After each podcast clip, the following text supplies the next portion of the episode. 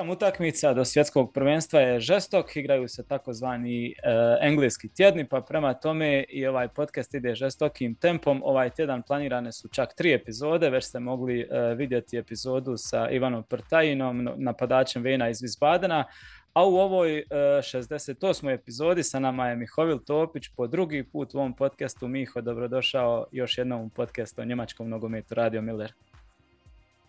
Hvala ti na pozivu. Hvala tebi puno jer jako cijenim, ovaj, zaista je, znam da si angažiran ovaj, na više strana i svaka izdvojena minuta je u biti jako, jako dragocjena, stoga hvala ti što si s nama opet ovdje. Ne, neće.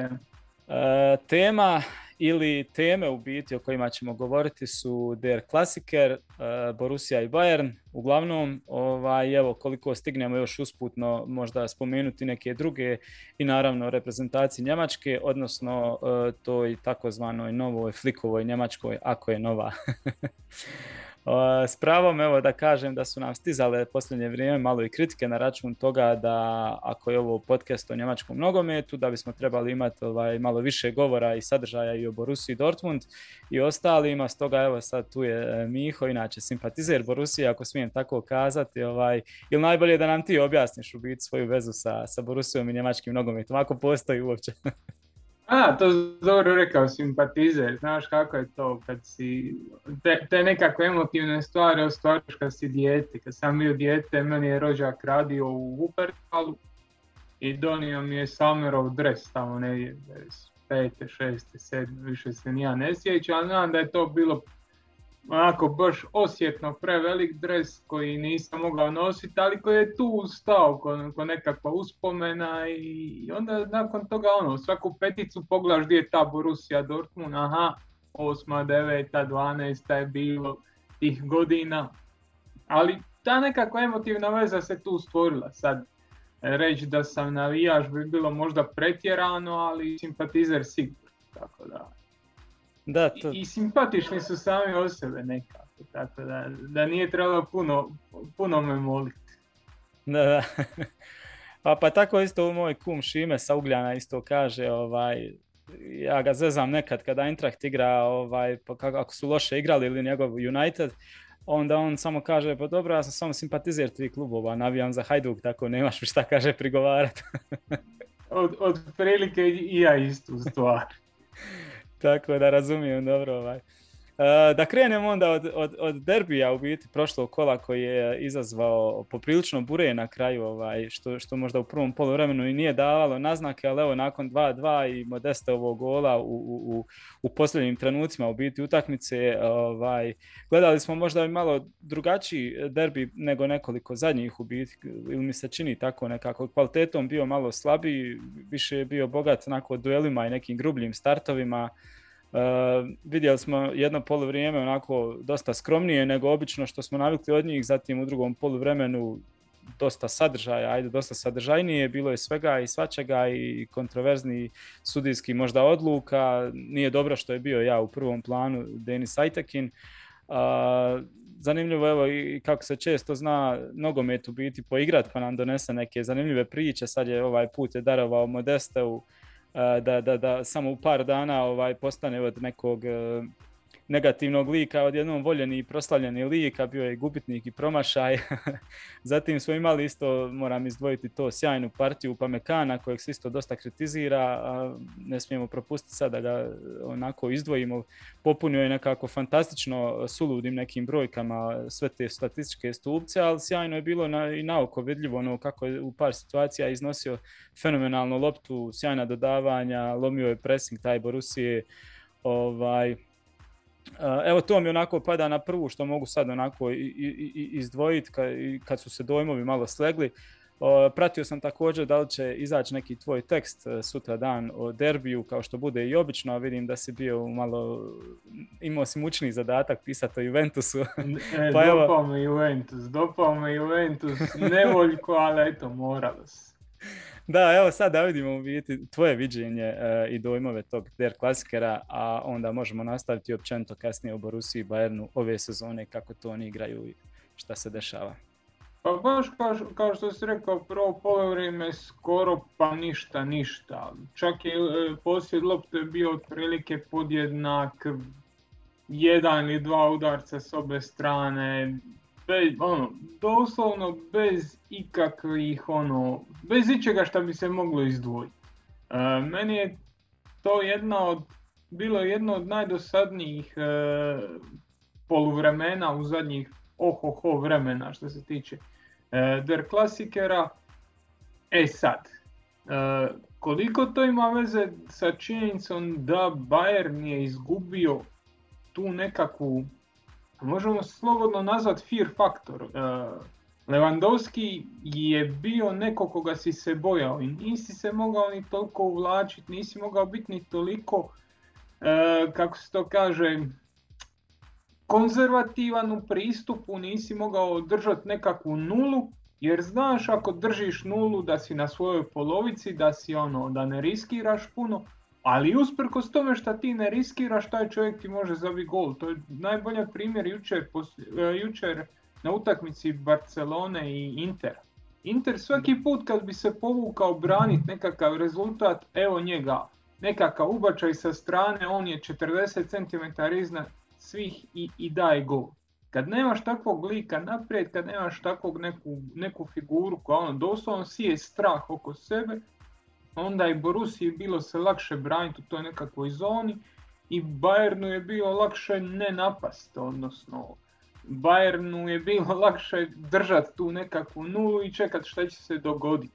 E, jer Borussia je doma, očekuje, očekuje se od nje da, da napadne i onda si dobio prvo polovremeno tako kako si dobio. Ništa, ništa. U drugom polovremenu Bayern nije preuzeo konce, počeo je dominirati, pogotovo u prvom dijelu drugog poluvremena.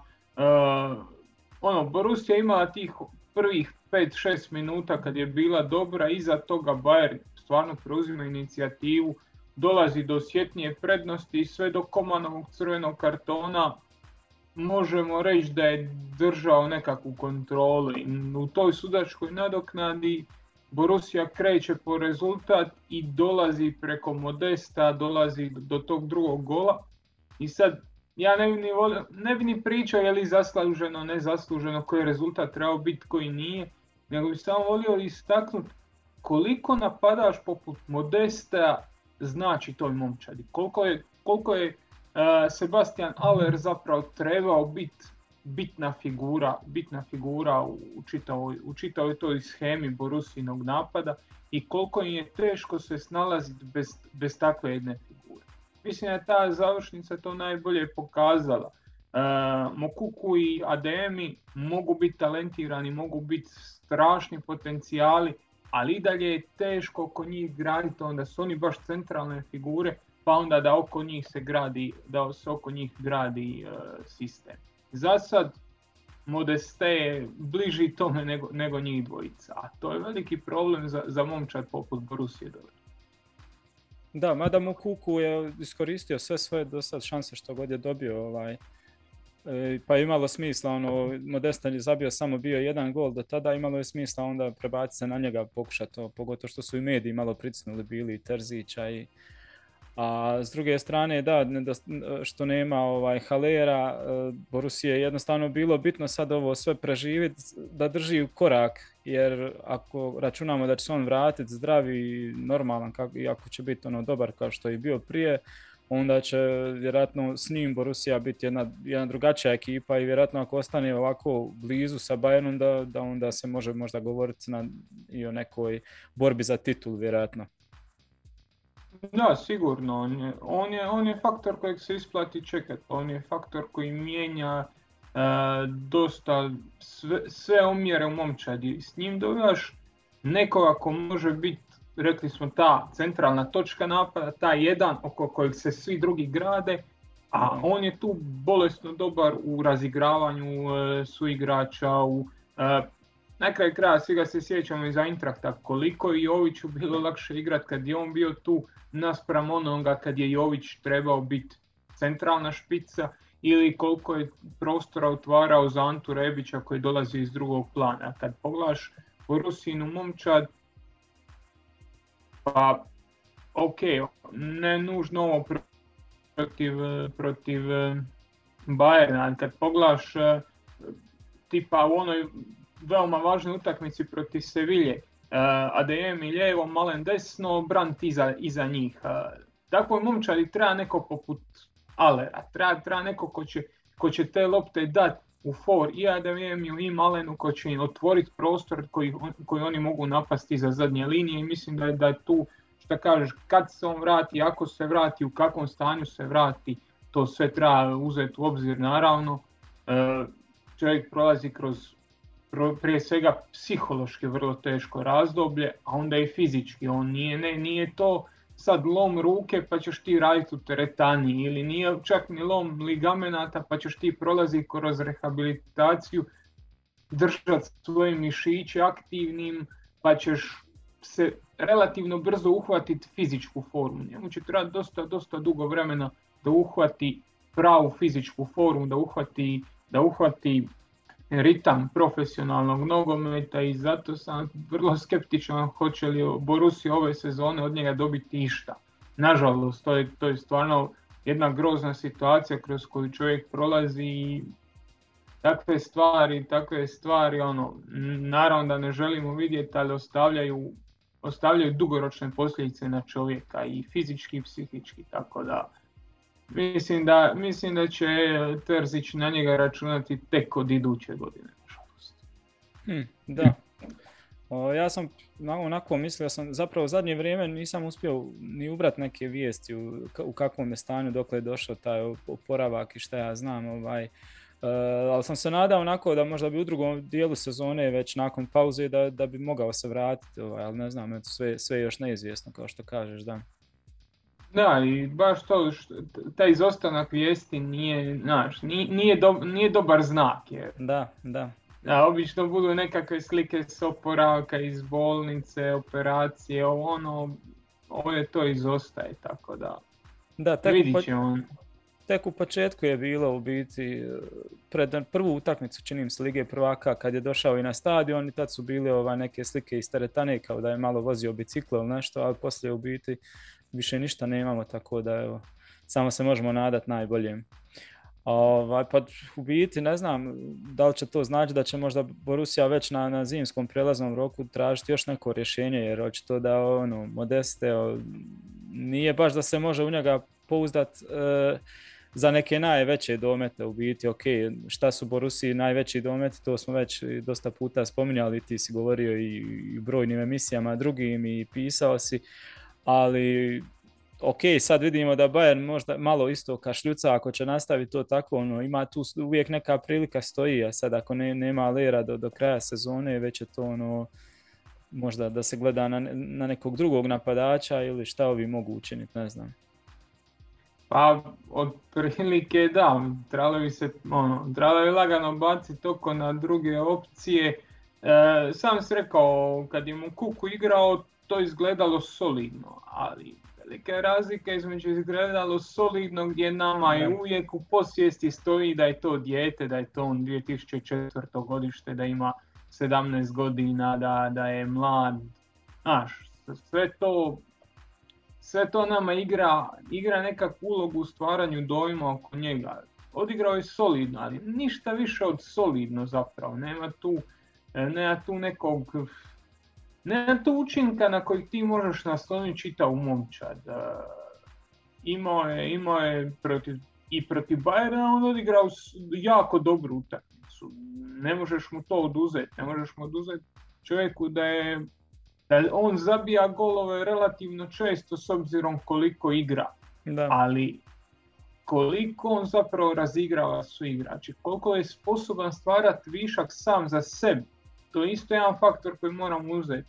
E, on je, ono, sama njegova fizionomija, same njegove godine znači da nećeš baš od njega dobiti previše osvojenih duela. On je tu negdje na 40 posto, dodaj ili oduzmi. E, ima tu nekakvu brzinu, a ta brzina nije dovoljna da bi on stvarao u izolacijama šanse. On jednostavno nekakva baby verzija uh, Halanda. Znači nekakav napadač koji prije svega gleda gol, gleda šansu, traži prostor iza leđa napadača, a u izgradnji napada i u kreiranju prostora samog sebe s loptom u nogama, znači ajde da skratimo priču, e, znači kreiranje e, igre u suradnji sa suigračima i dribling, tu je on vrlo, vrlo ograničen, tu, tu je njegov učinak skroman i onda ako si Haaland i ako zabijaš 30 golova ili 40 u sezoni, to se može Da. da, a ovako kad imaš desetak, 12 golova, pitanje možeš li biti prvi, prvi napadač ove uopće. Da, u biti što se tiče fizikalija, ono sad ako neku usporedbu radimo što se tiče mladih napadača, e, Bayernova mlada Prinova, ovaj Tel, puno, puno bolje stoji što smo i sinoć mogli vidjeti ovaj, u par duela i skok i snaga i čini mi se da bi on mogao s te strane biti ovaj, puno, puno bolji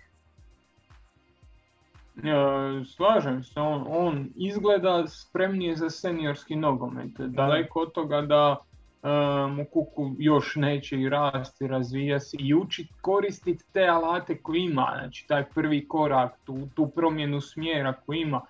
Za sad sve to radi bez lopte i teško očekivati da će on nekad u budućnosti postati elitni dribl. Neće.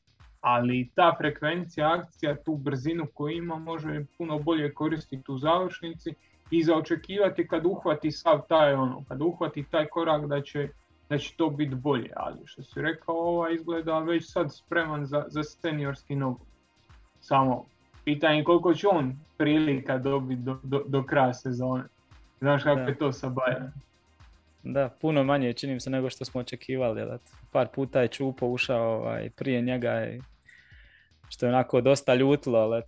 Ali, pričalo se u biti dosta uh, uoči derbija ovog Der Klaskera, da se opet vratimo na njega konkretno, ovaj, dosta o tom Borusinom uh, mentalitetu ili da je to momčad u koja padne ako gubi, to smo vidjeli prošle sezone i onim utakmicama od, e, od Ajaxa, jeli, ne sjećam se sad, ali bilo je tih dosta utakmica, ne vraćaju se iz minusa, teško okreću, pa je onda sad nedavno i poraz od Bremena ono, u sudijskoj nadoknadi tri gola, malte ne, ovaj, to je još podpirio dodatno, ali evo u Der Klaskeru nekako sad je to jednom otišlo na stranu Bajerna, onako, sad se priča o tome da o Bajernovoj krizi u biti mentaliteta, jer su se e, skupili su u biti ne znam sad točno, ali može ima sigurno 4-5 utakmica u kojima ono koje su dovele u biti do, do tog upitnika Bayernovog sad. Uh, imaju očiti problem sa, sa drugim dijelom utakmice u biti gdje recimo da utakmica završi u prvom poluvremenu za 45 minuta, Bayern bi trenutno imao, to sam ubrao podatak, da 20 bodova i gol razliku od 17 naprema 2. Međutim, ako gledamo samo drugo poluvrijeme, onda samo ima 12 bodova i 8-6 razliku. Što je ovaj, poprilično čudno sad za Bayern. Ne znam šta imaš ti reći na to, gdje vidiš da bi mogao se sad kriti problem, osim što smo već, što se već spomenuo Lewandowski Znaš kako je, kad, kad ne znaš šta je, kad ne možeš ništa detektirati, onda okriviš glavu ili kondiciju, pa onda... ja mislim da su oni jako puno izgubili, izgubili s odlaskom Lewandowskog. Mislim da je to ogroman udarac i na hijerarhiju slačionici i ogroman udarac na čitavu rutinu tu koju je Bayern imao, što smo već pričali i mi zadnji put o Borusi koliko Borussia nekad izgleda djetinjasto i koliko nekad izgleda kao, kao momčad koja je eto tu da završi tu sezonu, da bude druga ili treća, da odigra tu ligu prvaka i ide dalje. Bayern je s Lewandowskim bio momčad koja u svakoj utakmici protiv svakog suparnika išla na pobjedu i on je, on je bio nije bio vođa u klasičnom smislu riječi, nije bio najglasniji, nije bio najjači, ali uvijek ta njegova ambicija vukla momčad prema naprijed. E, ta njegova želja da zabije gol, pa makar bio gol za 6-0, on ide po taj gol. I to je nešto što možda sad nedostaje, nedostaje Bayern. To je nešto što je teško nadoknaditi i ta nova hjerarhija se treba graditi. Svjedoci smo kako je izgledao Real, kako je izgledao Real poslije Ronalda. Ali kako sad Juventus izgleda poslije Ronalda? Nije taj Ronaldo u ovoj fazi karijere nije savršen igrač, ali takav je jedna, jedan karakter koji naprosto vuče momčad prema naprijed. Ta njegova želja da zabije još taj jedan gol, još taj jedan gol, da je 2-0, ali idemo po treći, to, to, vuče, to vuče ostatak momčadi. Kad, kad igraš tako, kad imaš takvu jednu figuru gore na vrhu, koja je objektivno u toj hjerarhiji slačionice prva ili druga zvijezda momčadi, najčešće prva, jedan i drugi su bili prva, jel?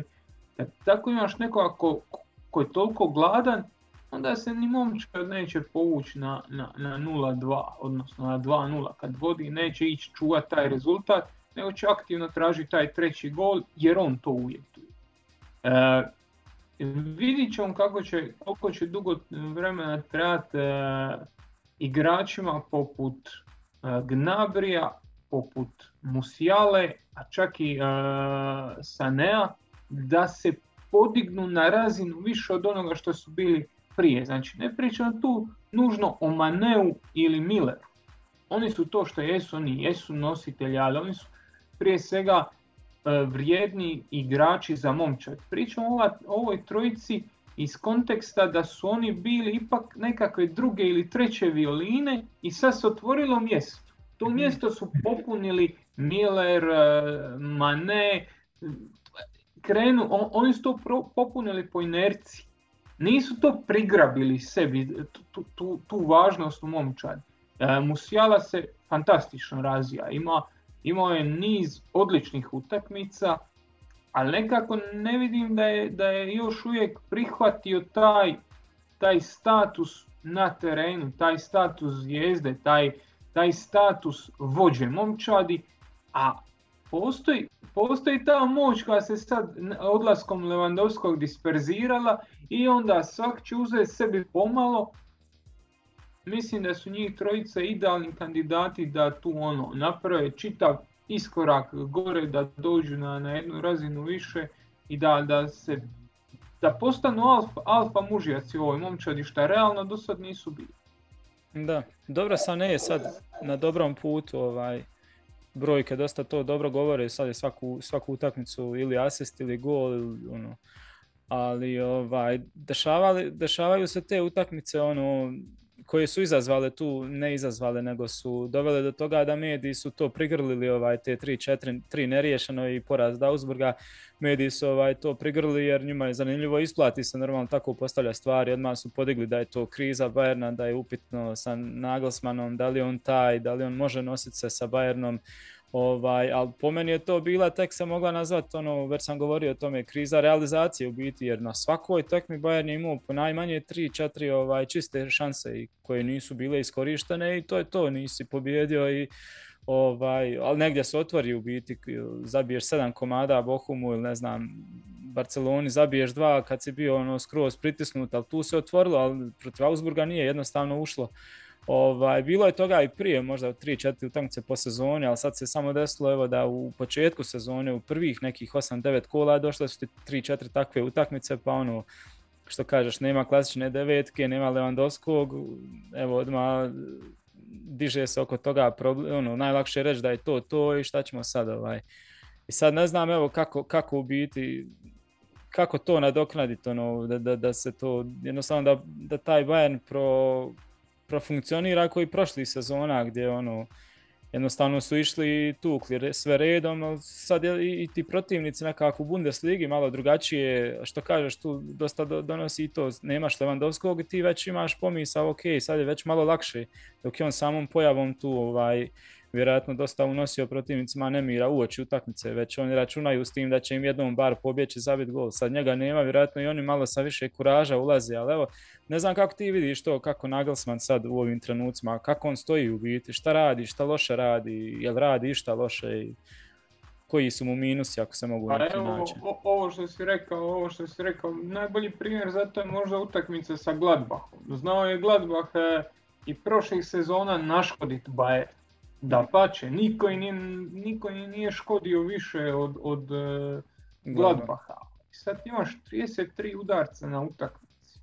33 udarca je dominacija kakva se viđa jedan put ili dva put u sezoni, ne samo što se tiče Bundesliga, nego što se tiče svih liga petica. Baš sam gledao, prošle sezone su bile samo četiri utakmice s više udaraca u ligama petice, 33 udaraca, 20 u okvir i ti ne zabiješ gol. Šta tu, šta tu zamjeri trener? Ono, Zomer je obranio sve što je trebao obraniti. E, čak, je, čak je zadnja linija Gladbaha ispadala. E, on, događale se greške ogromne. Ja si naprijed Millera e, i Sadija Manea imao si taj nekakav kvadrat u sredini gdje su uh, Kimih i Sabicer igrali niže, a Koman i uh, Leroy Zane tu u sredini. Igrao si bez krila, Pavar i pogotovo Alfonso Davis su ti dolazili gore.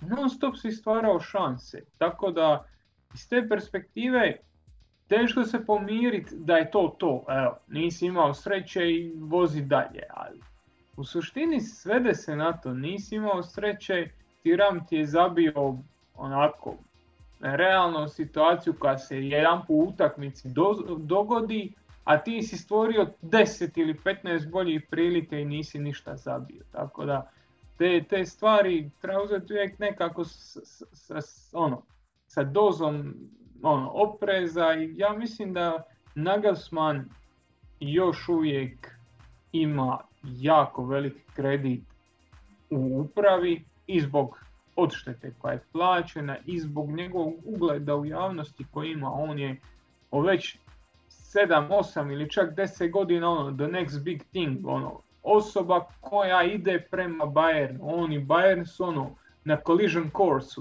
samo se trebaju spojiti, tako da to je puno drugačija situacija nego, nego Ancelotti koji tu dolazi kao stranac, nego nikog Kovač koji dolazi kao treća, četvrta ili šesta opcija za, za preuzimanje klupe. Nagelsmann je izabran.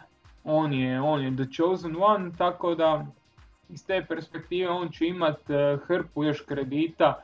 Uh, vidi Bayern na kojem četvrtom mjestu nije, nije nešto običajno, ali realno ova dva na prva dva mjesta će vrlo brzo kliznut nizbrdo i onda onda opet imaš Bayern koji je tu na samom vrhu i koji je dovoljno blizu da, da nema razloga za pan. Šta radi krivo? Iskreno mislim da je, da je Bayern ima dosta tanak kadar. Da tu nedostaje još jedan dobar desni bek, da sa, sa ofanzivnim desnim bekom puno više možeš dobiti, da Pavar dolazi gore, ali nije ni blizu toliko opasan koliko bi bio neko drugačijih kvaliteta. Mislim da Joshu Kimihu treba dosta, dosta, da se od njega dosta traži, da je on, on po meni najbolji igrač ove sezone. Sa ne isto imao, što si rekao, imao je odličan niz utakmica, ali Kimih je taj koji drži konce igre u ruka. Ako se nešto dogodi Kimihu, ko je drugi koji će preuzeti njegov, njegovu Savice, Gorecka, neće, ni jedan ni drugi, nisu takvi igrači. Mm. ko, ko, će organizirati tu igru? Tako da iz te perspektive ono, dosta mi je, dosta mi je tanak ovaj, uh, ovaj kadar. Uh, Delicht je došao dobro uz Upamekana, uz uh, Hernandeza pa i uz Pavara. Dobio si nekakvu stabilnost u obrani, Musiala raste, ovo što si dovodio iz e, Nizozemske još tu prolazi nekakvu fazu, jedan i drugi prolaze fazu prilagodbe. Daleko su. Molim? Daleko su. Da, daleko su. ono, još su u fazi prilagodbe, još nisu igrači na koje se Bayern može osloniti. A onda ti se sve svede na to da više nemaš nikoga uh, koje, on, doslovno nemaš samo jednog igrača, nemaš Tiago Alcantaru koji je svom kvalitetom dosta toga držao pod kontrolom i dosta toga, dosta, znaš ono, bio je ti cheat code, kad ti ne bi išlo, on, on bi bio taj koji će povezati linije, kad bi trebao gurnut, e, kad bi trebao gurnut Kimiha da ti pokrije desnog beka, mogao si, mogao si ovoga ostaviti samog u sredini, bio je dovoljno dobar da se riješi, E, mogao je stvoriti višak nekakvim driblingom, mogao igrati niže, pa ono biti klasični zadnji vezni, pa ono stati ispred dva stopera i gađati dijagonale, a mogao igrati sa Kimihom pa igrati onako 20 metara više i u uskom prostoru stvara višak dribling.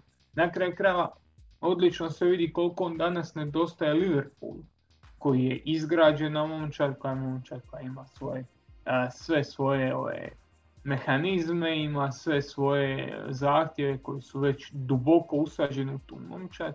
Čim ti nema uh, Tiago Alcantare, odmah je ta momčad puno ranjivija.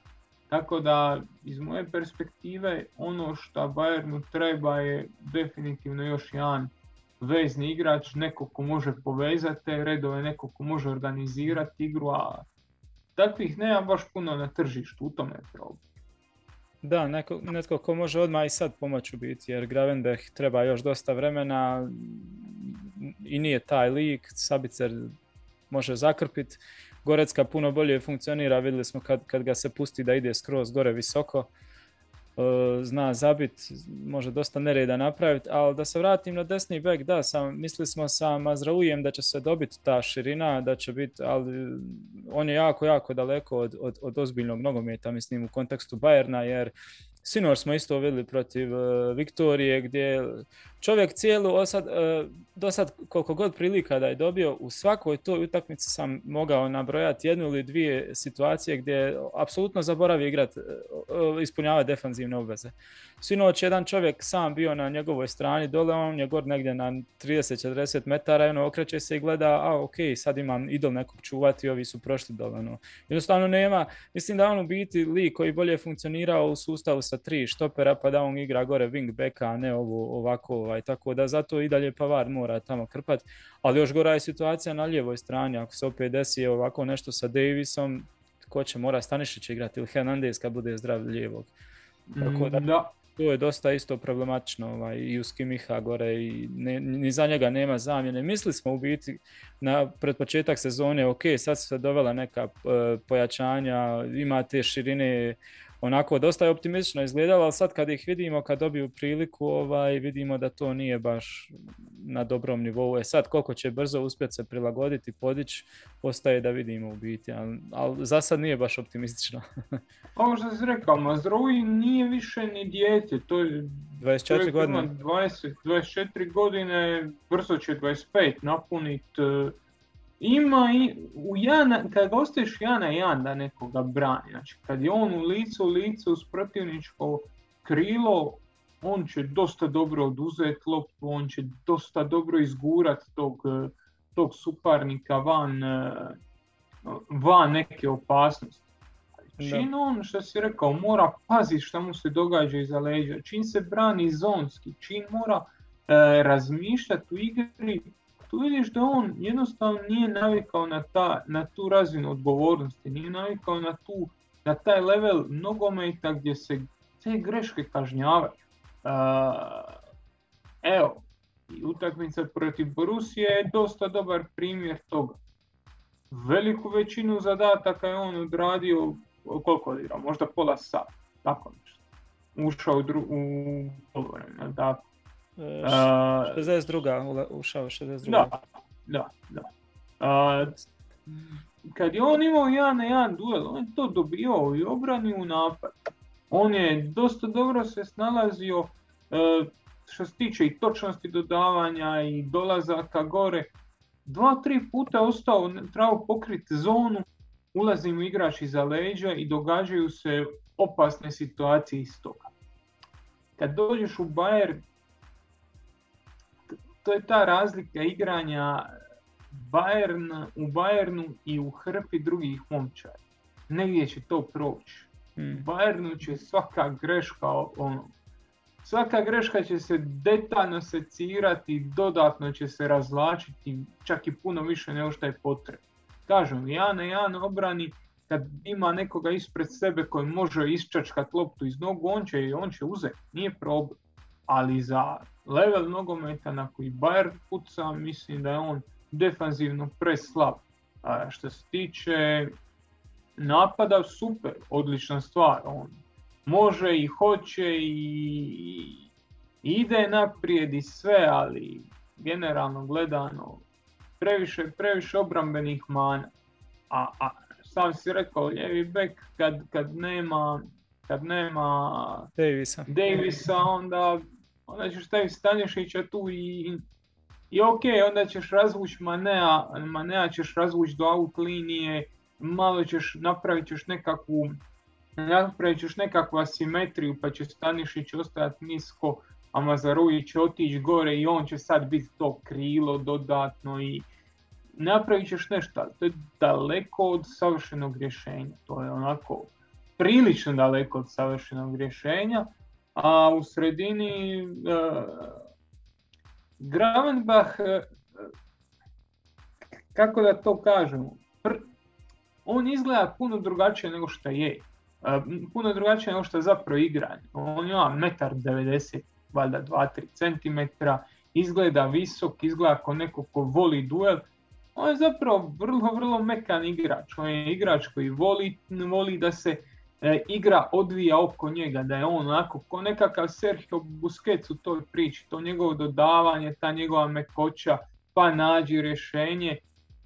Bayern ne igra tako, Bayern traži puno više dinamike, traži puno više, uh, puno više sposobnosti da se probije suparnika koji obično stoji u niskom bloku. Uh, čovjek se još prilagođava na to, još je tu u fazi prilagodbe, ali za razliku od uh, Mazaruja, on je još relativno mlad, on još tu ima dovoljno vremena da, da neke stvari nauči, da neke stvari doda u svoj, u svoj uh, repertoar, tako da ono, što se tiče njega puno sam više optimističan nego, nego kod Mazaruja. Da, Uh, ajde da se vratimo na Borusiju opet da ne bi bilo previše u Bayernu u biti. Kako se sviđa onako Terzić sad ovo što trenutno radi? Jer nekako meni se varam, malo mi izgleda drugačije od onoga uh, prvog njegovog u biti kratkog mandata u Borusiji. Ono. Kao da igra sad nekako manje lepršava, dobro i neki su drugi igrači bili tad ok. Ovaj, ali sad je imao onako i neke nekarakteristične utakmice, dvije, tri po 1-0 čini mi se onako bilo je kao da posvećuje više pažnju na tu čvrstinu u odbrani, ali makar nije to uspjelo u nekim mečevima ovaj, gdje, gdje su i primili puno golova i loša je gol razlika Borusina, čini mi se da je uh, 13-12 tako nešto, uh, gol razlika. Da, 13-12, što je onako poprilično loše. Ovaj, e, pa se ja i o tome se dosta pričalo o toj odbrani. Isto za Borusiju smo svi u predsezoni govorili odličan prijelazni rok, za malo para, dobri igrači, dosta ih je besplatno došlo. Čini mi se na kraju, ok, za Lera smo rekli desilo se, nažalost, šta se je desilo, čini mi se nekako da ispadne na kraju da je možda Salih Hesčan jedini po, ponešto da, da vraća evo, za početak, ostali su poprilično nesigurni. Štoterbek je dobro krenuo, ali par greškica se veže za njega, ok, štoperska pozicija, e, godine su tu ono, mladi lik, očekuješ da radi greške, ali nekako, ne znam evo kako ti vidiš tu Terzića u Borusiju i šta on može napraviti u biti od toga trenutka. Generalno mene je vrlo dosta me iznenadilo da su, da su makli, da su makli Roza. To me yeah. onako iskreno mislim da je veći problem bio u tome kako je sezona pripremljena nego kako on vodio. Daleko od toga da je to bilo savršeno. To je imalo svojih rupa, hrpu. To je bila sezona u kojoj ti si ono, evo, ako ćemo se sad vratiti natrag, ono, Marius Wolf sad zna igrat lijevog beka. On ti je prošle sezone u trenutku kad ti se Reina ozlijedio bio ključ, ključna opcija na, na krilu. Znao si da imaš tog, da imaš tog e, Halanda još samo ovu sezonu, odnosno prošlu, jel, pričamo o da imaš ga samo prošlu sezonu i da će on otići. Ja stvarno mislim da se oko njega mora stvoriti jača momčad. S više opcija u obrani. Ovo što smo sad vidjeli, svi ti igrači koji su došli, mislim da to onako jednu sezonu prekasno, da, da je prošle godine da si doveo možda ne Zilea, ali nekoga poput njega. Uh, to je već drugačija priča, već si ti malo jači u toj obrani. Doveo si sad, doveo si sad dva, tri igrača koja su se nametnula koji igraju u prvoj momčadi, ali opet imaš veliko preslagivanje, opet tražiš tu ključnu figuru koja ti je vukla momčad onako kako je vukao uh, Holland, tako da, da sam mislio da će, da će Roza ostaviti, pustiti ga da, da radi, mislim da bi mu ova momčad njegovom stilu igre puno više odgovarala, da bi on od ove momčadi bez Halanda, neki dan smo radili nekakvu na tribini smo radili ovu utakmicu tjedna kad je bio City i onda kad shvatiš da je da je Holland jedan od najslabijih obrambenih igrača u ligama petice, ono, sve puno toga ti sjedne na mjesto, ono, shvatiš da taj njegov stil igre se isplati jer čovjek je garancija golova. Ali kad imaš Roza i kad imaš ono što je Roza radio i u Salzburgu i u Gladbachu, kad imaš taj neki njegov specifičan stil koji on zna trenirati, gdje on zna iz igrača izvući nekakav maksimum, onda mu se takav igrač ne, ne uklapa. Puno više bi mu se uklapao da on sad ima taj nekakav romb u sredini sa Bellinghamom, sa Branton na vrhu možda i da naprijed ima dva ne napadača nego ta polunapadača, krila, e, šta, su, šta je ADM. Da, imaš Ademija, pa onda imaš još Malena, njih dvojica mislim da bi se puno bolje uklapalo u tu njegovu filozofiju prošle godine, da je on sam sebi često uskakao ono, bio je kontradiktoran onome što je. I ima osjećaj da su ga ostavili da bi on iz ove momčad izvukao nešto, nešto više nego lani, odlučili su ga se riješiti sad koliko tu imaju taj neke njegove svađe s igračima, s upravom, ti sukobi koji su valjda neizbježni u svakom kolektivu. Da. Koliko to ima utjecaja, ono, to, to, to sve spekulacije, o tome nema smisla razgovarati, to je tako kako je i idemo dalje. Što se tiče Terzića, da, on je u prvom mandatu imao puno, puno je to zgodnije izgleda, ajde da se izrazimo tako nisam siguran da je bilo bolje da, se, da, da, da, to odmah razjasnio. Nisam siguran da je onaj njegov mandat bio nešto savršeno. Mislim da nije, da je to jednostavno ono perfect storm koji se dogodio jer uh, ispraznile su se nekako očekivanja, napravio si promjenu i dao si slobodu i njemu i igračima da igraju bez nekakvog imperativa i to je donijelo rezultate. Sad ti, taj imperativ postoji, to što si rekao, puno više je uložio u obranu, uložio i novaca, i truda, i e, resursa na terenu, puno više izgleda Borussia kao neko ko se trudi zatvoriti obranu, a naprijed će se već nešto dogoditi. Na kraju krajeva nisam siguran da je to e, loš pristup. Borussia je stvarno ove sezone e, primila je, primila je dosta golova, 12 primljenih golova je previše za nekoga ko, ko toliko se fokusira na obranu, ali ovaj Bayern je pokazao, to je puno tvrđa momčad nego što je bila prošli sezona. To je momčad koji teže lomit nego što je bilo prošli sezona i dogodi se da te Leipzig recimo razbije 3-0, e, dogodi se da ih primiš 3 gola od Kelna, e, šta smo rekli, ono 3-0 kad si završio 3-3, protiv Bremena, to, to se ne smije dogoditi, daleko od toga. Ali onda ti se dogodi taj City s kojim se boriš, pa ti se dogodi Bayern s kojim se boriš. Posta, postaješ donekle konkurentan u hrpi utakmica. E, u, ono, Sevilla recimo u gostima, Sevilla ove sezone užasno, uh, užasno disfunkcionalna momča. Ali ima sad već nekakav okvir da ne dopusti toj Sevilji da je razlači po terenu i da to na, toj, na toj gostujućoj utakmici uh, ima i manji posjed lopte i nema inicijativu i nije ono, nije sve lijepo, divno i krasno, ali dobije 4-1. Uh, uspije iskontrolirati suparnika koliko ga uspije iskontrolirati, kazni ga u kontrama i, i, i to je to ono. Uh, Mislim da, mislim da je to jedan važan faktor uh, u svemu tome i da zbog toga nije, nije u redu uh, nije u redu uh, Terziću zamjeravati toliko što nema napadačke igre. Nema. I dugoročno je mora biti. Dugoročno će on tu morat napraviti puno, puno prilagodbi, ali u ovom trenutku racionalno je bilo smiriti tu momčad i dovesti na razinu da, da, da može obraniti svoj gol za početak.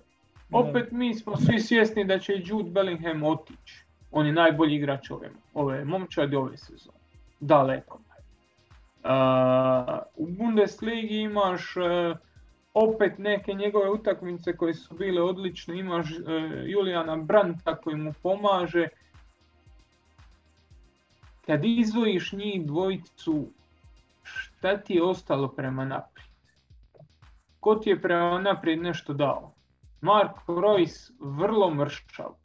Osim njega uopće ne znam, ne znam koga bi izdvojio. Tako da nije sve ni, ni do toga ok, nema napadača, nema napadača, to je nešto s čim se treba nositi, ali Malen vrlo mršav. Torgan Hazard još mršavije. Giovanni Reina isto problemi s ozljedama i sve što ide. Ali nije da, nije da si kod tih igrača onako baš istaknu.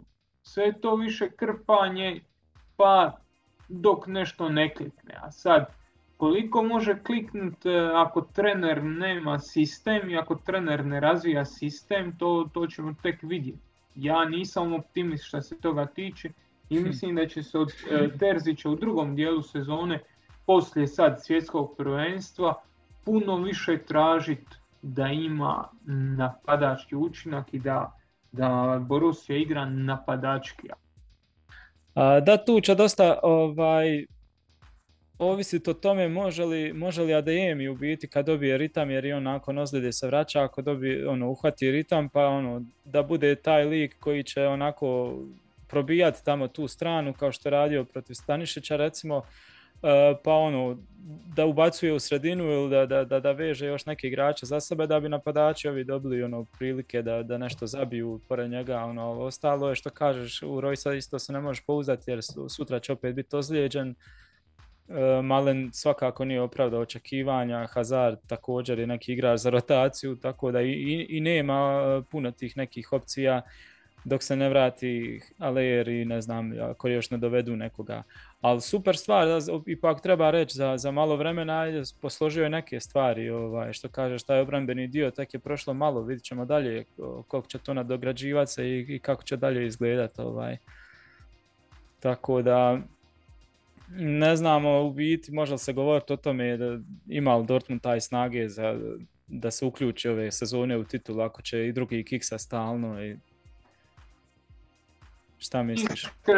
Iskreno mislim da ne. Mislim, imaš tu, imaš tu nekakvu e, te lige koje imaju nekakav dualitet. Recimo Real i Barcelona, e, ako hoćeš u Italiji klubovi, e, taj dualitet te tjera kad je neko drugi dobar da ti budeš dobar, a kad je neko drugi loš da ti povučeš još jače. To je zapravo ono, najjača Barcelona je bila kad je Real bio slab, ona se tada najviše pojačala. Isto tako sad kad je Barcelona oslabila, Real vuče dalje svojim tempom i koristi tu poziciju i na tržištu i sve da, da, da stvara razliku.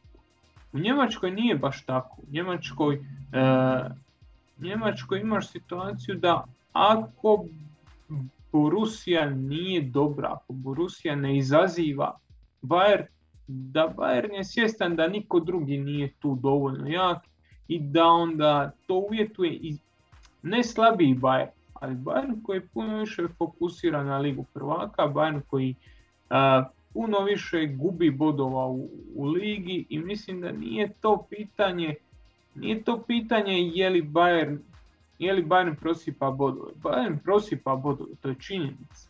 Ali da Bayernu ti bodovi trebaju, da je Borussia izgleda ozbiljnije, da Borussia izgleda ne, nezaustavljivije, mislim da bi Bayern gubio puno manje bodova.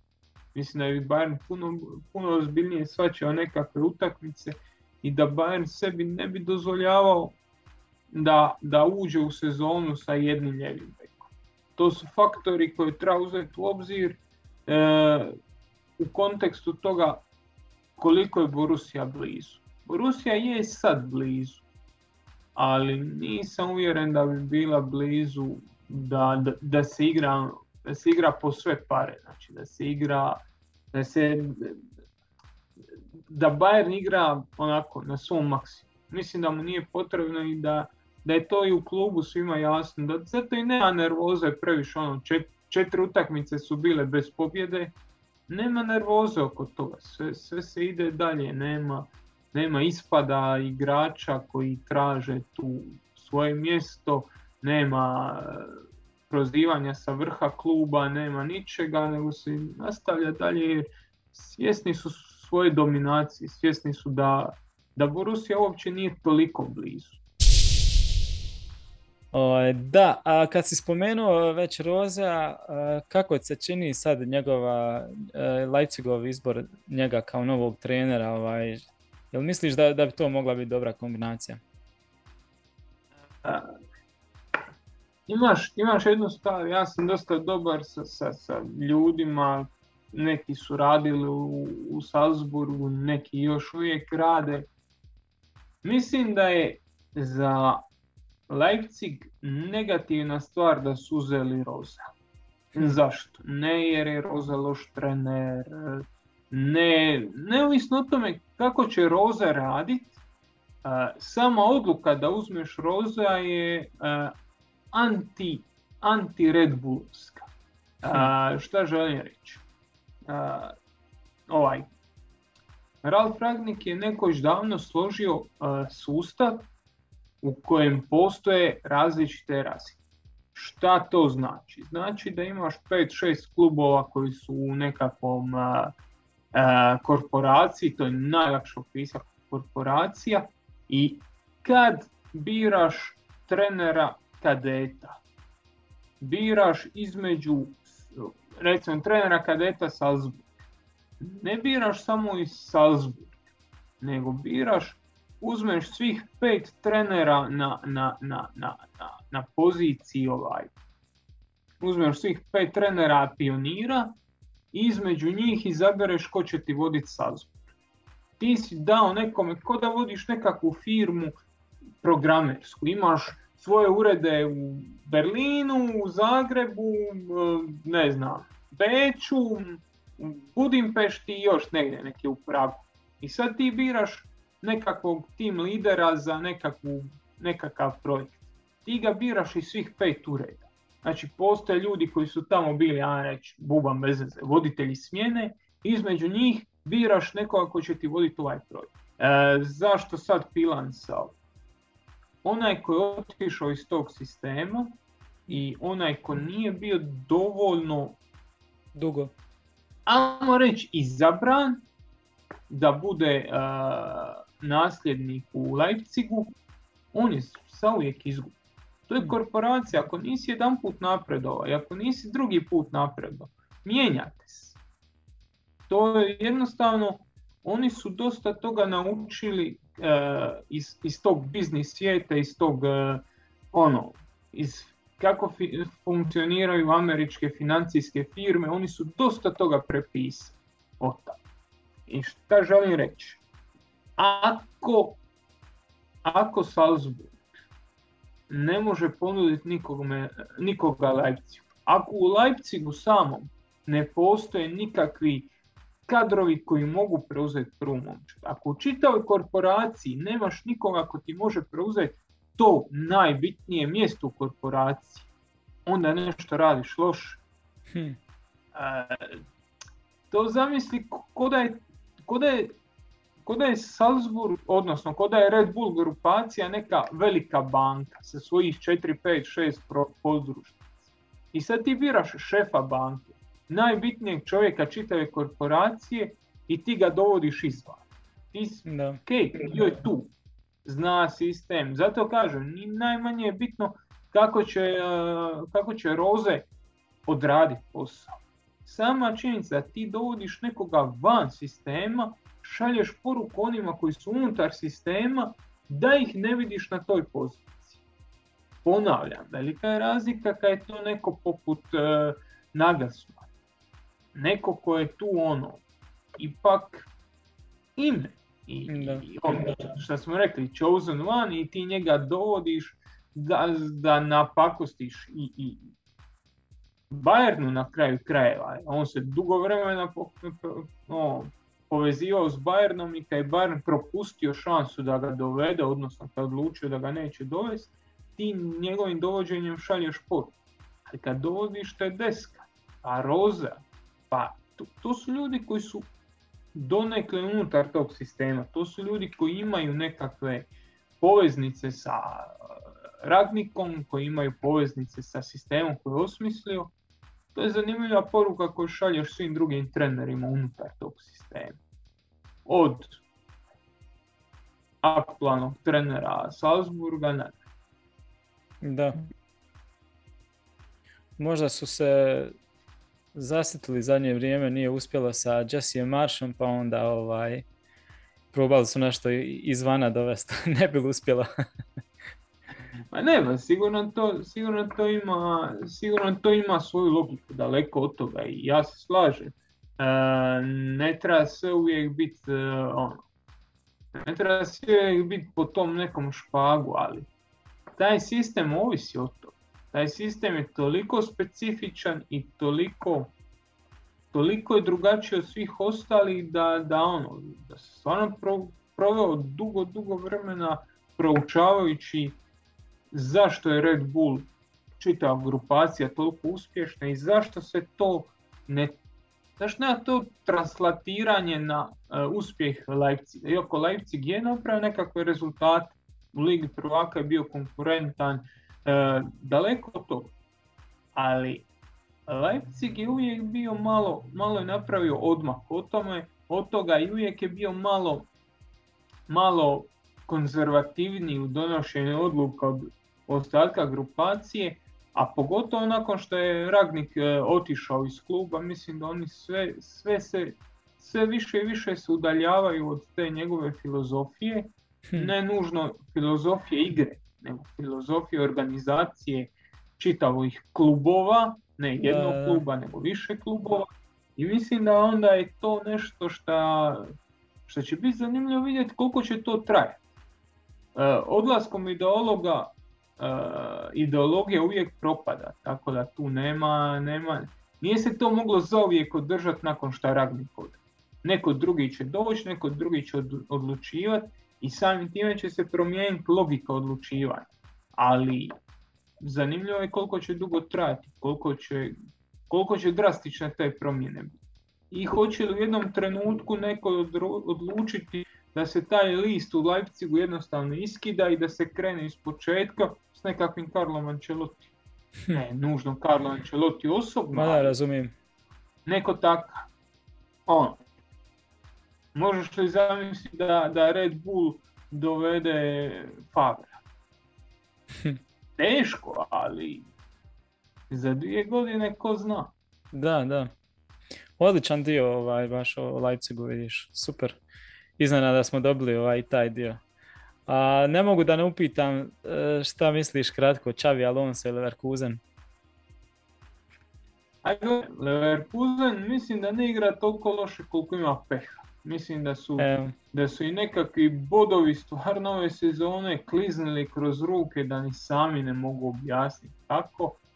Čabi Alonso ime. Da. Znamo koliko, to znači u ovakvim kriznim situacijama. Mislim da je on dosta, dosta vremena ulagao u sebe. Da je, da je radio nekakve logične korake i sad je došao u situaciju koja nije jednostavna, ali došao u pravu situaciju da pokaže koliko može, koliko zna i je li on taj. Jer ako on pokaže da je taj, vrlo brzo će on biti kandidat za klubu Bayern. Bio je tu, igrao je, karizmatičan je, poznat je i u Španjolskoj, i Engleskoj. Znaš, takve, takve, igra, takve igrače, takve trenere, pardon, takve trenere možeš prodati. Zato je Juventus uzeo Pirla onoga. Jer je im, jer je Andrea Pirlo. To, mislim, nema, nema nešto, nema nešto za, za što bi se mogao uhvatiti kod, kod Čabi Alonso. Ono. Sad reći da si gledao njegove momčadi, nisi realno. nema tu ništa, ne, nema tu ništa, ništa ono, ili podatak ili nečega da imam, da, da imam formirano mišljenje. Uopće nema mišljenja o njemu kod trener, ali imam mišljenje o njemu količnosti, imam mišljenje o tome koliki on zapravo marketinški i ostali potencijal ima da ako on se tu u, u, u Leverkusenu pokaže kao dobro rješenje, ako napravi nešto slično onome što je napravio e, Roze u, u, u Gladbahu, da on stvarno može odskočiti jako, jako Da. Baš me zanima, jedva čekam, ne znam, neki period od desetak njegovih utakmica da vidimo taj potpis u biti, kako, kako, on, kako on zamisle taj Leverkusen i na šta će to sve ličiti, kako će igrati, šta će... A mislim da ima dobar arsenal onako što se tiče Bundeslige, ima solidan kadar, sad baš me zanima kako, kako će on to sve postaviti, posložiti, na šta će ličiti taj Leverkusen, ali moglo bi biti jako uzbudljivo. Uh, hajde da još za kraj onda samo malo se osvrnemo na reprezentaciju, evo bliži nam se svjetsko prvenstvo, još je malo ostalo, nema vremena, ovaj, u biti nema nikad vremena za uigravanje u reprezentacijama, a sad pogotovo nema, ovaj, nema ničega, ovaj će turnir biti čista improvizacija, onako, ovaj, pa ko se bolje snađe, uh, odnosno onako nekakva mješavina nekih faktora, ako te ozljede zaobiđu, ako imaš sreće u ždrijebu, ne znam, i tako neke stvari će ovaj, sad možda više nego ikad ovaj, odlučivati. nas konkretno zanima ovdje naravno Njemačka sa Flikom, već imamo nekakav pa osjetan uzorak njegovih utakmica, nešto laganih, ali ima i par, bilo je sa ozbiljnim protivnicima. Kakav ti je osjećaj sad za, za njemačku reprezentaciju, gdje se otprilike po tebi sad nalaze i koliko, koliko može Flik s njima napraviti, možda na sad na svjetskom prvenstvu, a koliko u budućnosti?